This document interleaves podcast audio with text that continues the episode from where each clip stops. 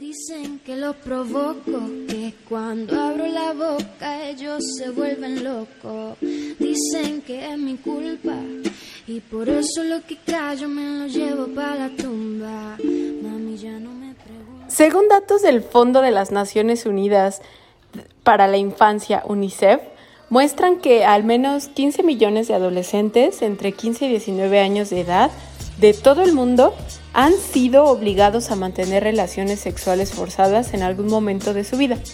De ellas, 9 millones fueron víctimas de esta práctica tan solo durante el 2019.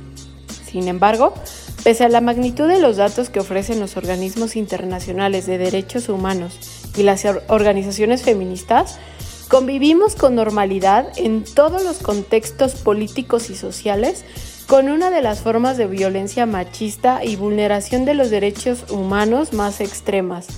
Todo ello gracias a dos culpables, los agresores sexuales y la cultura de la violación.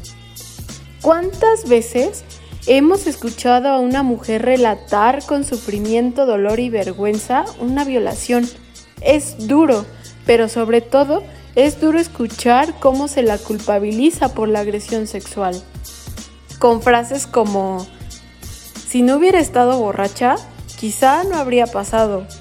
O, por ejemplo, por estar tomada, él ha tenido la oportunidad de aprovecharse de mí.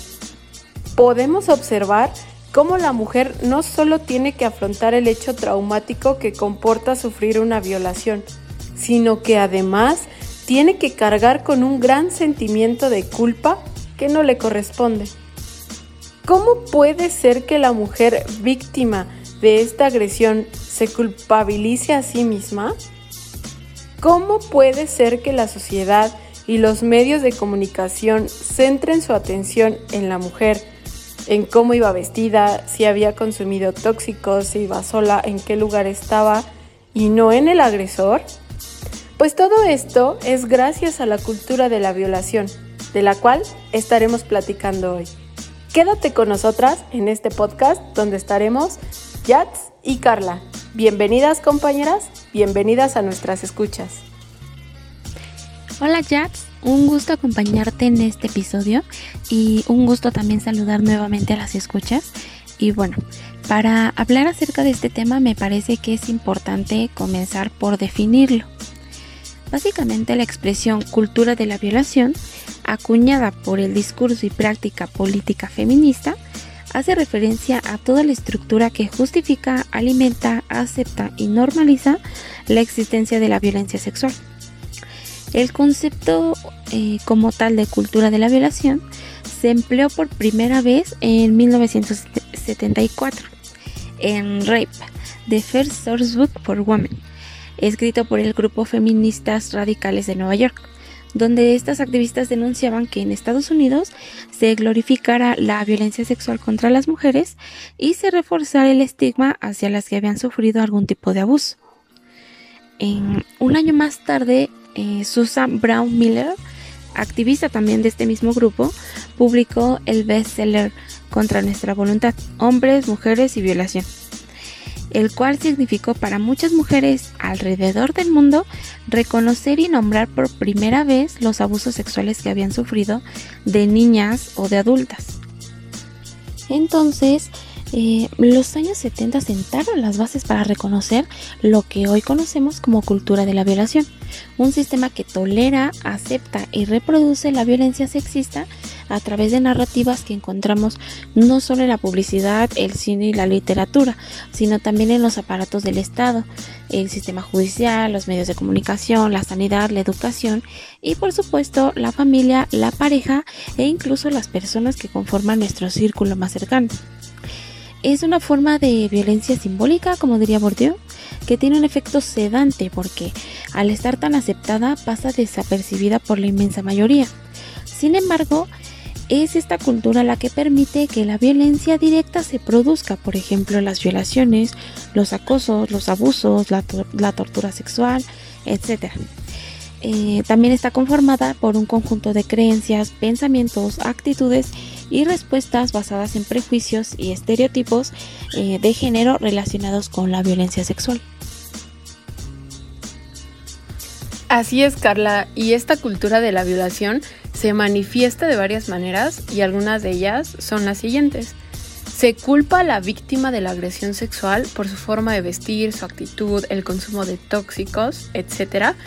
Y como consecuencia se aconseja a las mujeres que actúen de determinadas maneras para así eviten o evitar ser violadas. Se acepta el acoso en la calle argumentando que los piropos son halagos y que las mujeres lo quieren. Se trivializan las agresiones sexuales, se cantan, se anuncian, se hacen bromas, se ignoran y se ponen en duda las acusaciones de violación, cuestionando las interacciones de las mujeres al realizar estas acusaciones, y se asume que los hombres no pueden ser violados. También algunas de las prácticas recurrentes en la cultura de la violación son el uso cotidiano del lenguaje machista, los piropos callejeros, el manoseo, el acoso sexual, la pornografía, etc. Así también como considerar que el hombre es violento por el simple hecho de ser hombre, lo cual termina justificando sus acciones porque hacemos una conducta machista algo natural. Fíjate, en la cultura de la violación, la degradación de la mujer es una constante ya que se le ve como objeto sobre el que se tiene poder, control y derechos. De esta manera nos damos cuenta de que la cultura de la violación es omnipresente. Está grabada en nuestra forma de pensar, de hablar, de movernos por el mundo. Y aunque los contextos pueden diferir, siempre está arraigada en un conjunto de creencias de poder y control patriarcal. Se da entonces, o, en este entorno social, donde se va a permitir que se normalice y se justifique la violencia sexual. Y en estos entornos se alimenta la persistencia de desigualdad de género y las actitudes sobre el género y la sexualidad. Concuerdo contigo, Jats.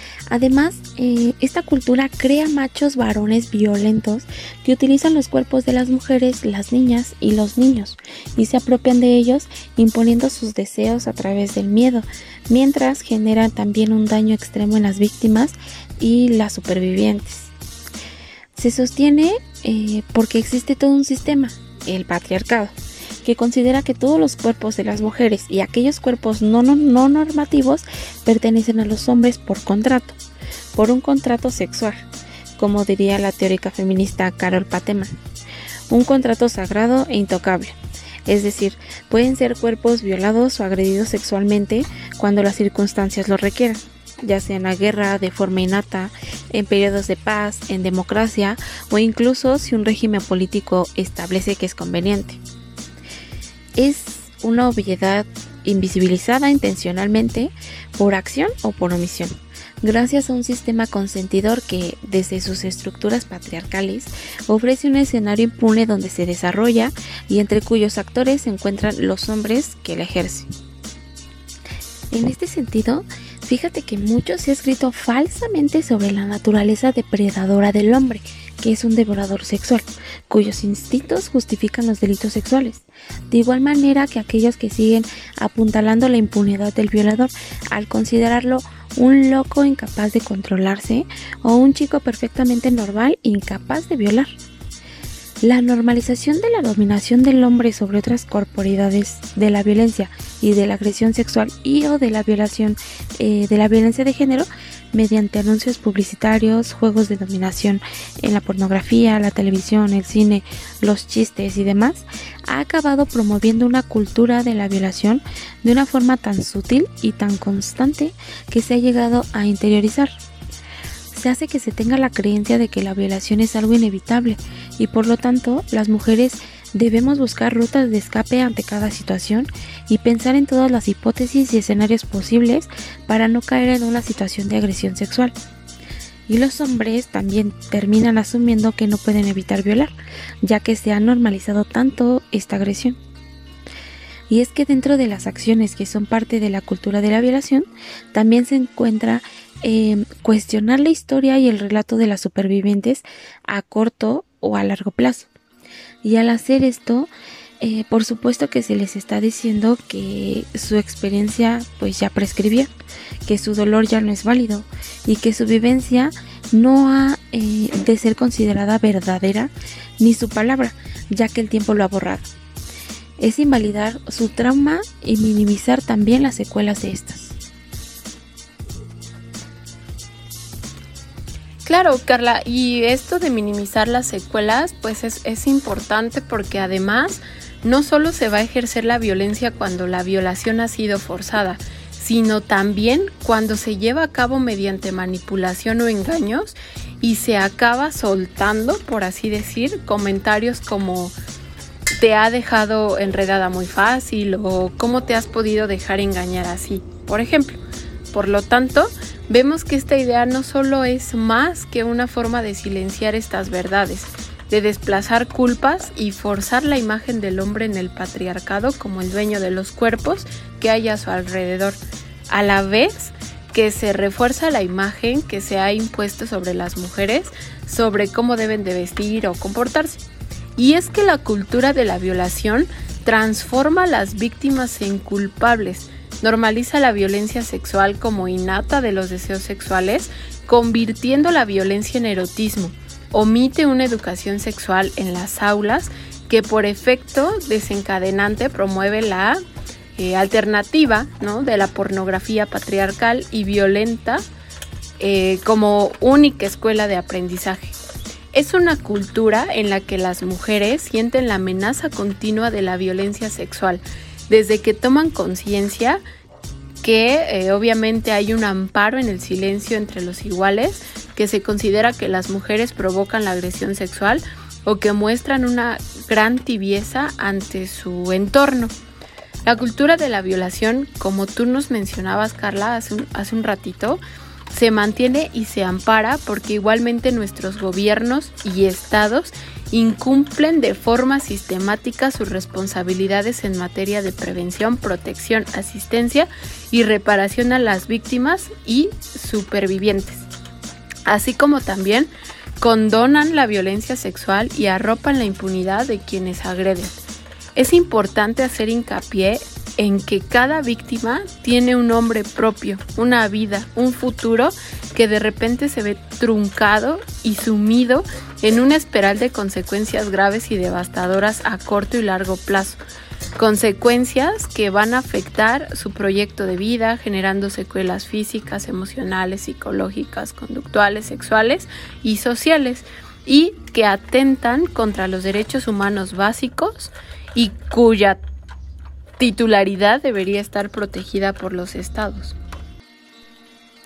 Por supuesto, Yats. Y nombrarlas implicaría asumir responsabilidades y dar luz a uno de los rincones más oscuros de nuestra sociedad. Pero no nombrarlas nos hace cómplices de este sadismo.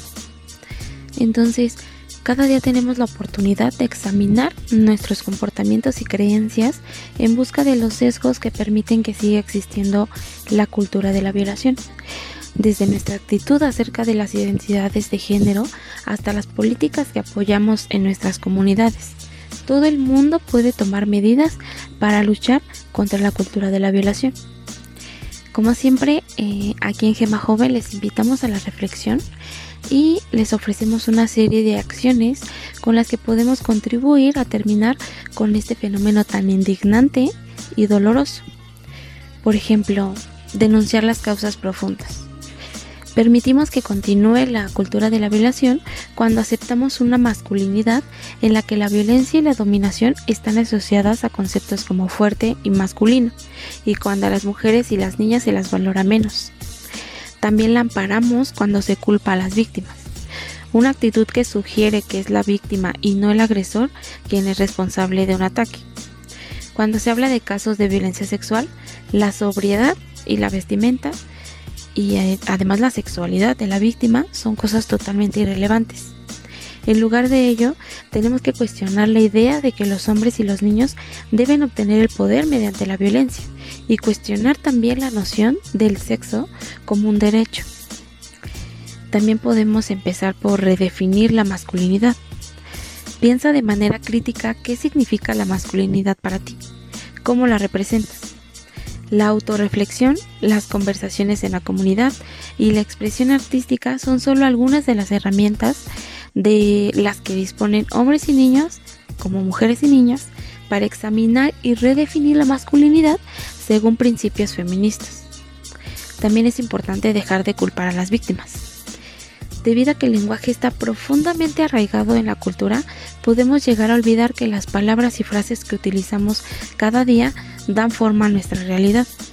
Las creencias que fomentan la violación están grabadas en nuestro idioma, como por ejemplo eh, al decir iba vestida como una puta, lo estaba pidiendo. Cosas así forman parte de la letra de canciones conocidas, eh, también de nuestra cultura popular y en los medios de comunicación se ha normalizado el hecho de cosificar e insultar a las mujeres.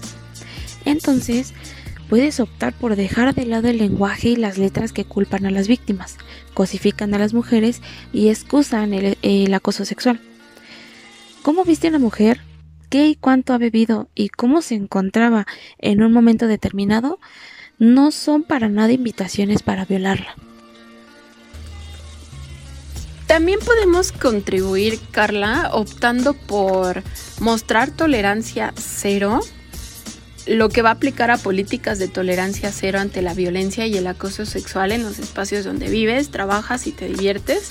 Las y los dirigentes deben de dejar claro su compromiso con una política de tolerancia cero e insistir en que ésta debe de aplicarse día con día. También es importante adoptar un enfoque interseccional donde la cultura de la violación se vea cómo afecta a toda la población, independientemente de la identidad de género, la sexualidad, el nivel económico, la raza, la religión o la edad. Es importante erradicarla, resignificar las definiciones de género y de sexualidad que limitan el derecho a una persona a definirse y expresarse Recordemos que ciertas características como la orientación sexual, el grado de discapacidad o la etnia y algunos factores contextuales aumentan la vulnerabilidad de las mujeres ante la violencia. Es importante escuchar a las sobrevivientes.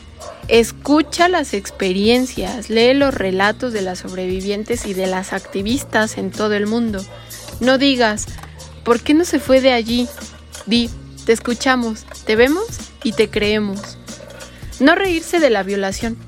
La violación nunca es un chiste. Los chistes sobre la violación legitiman la violencia sexual, haciendo más difícil que las víctimas puedan denunciar. El humor que normaliza y justifica la violencia sexual no es aceptable. Te invito a que lo rechaces.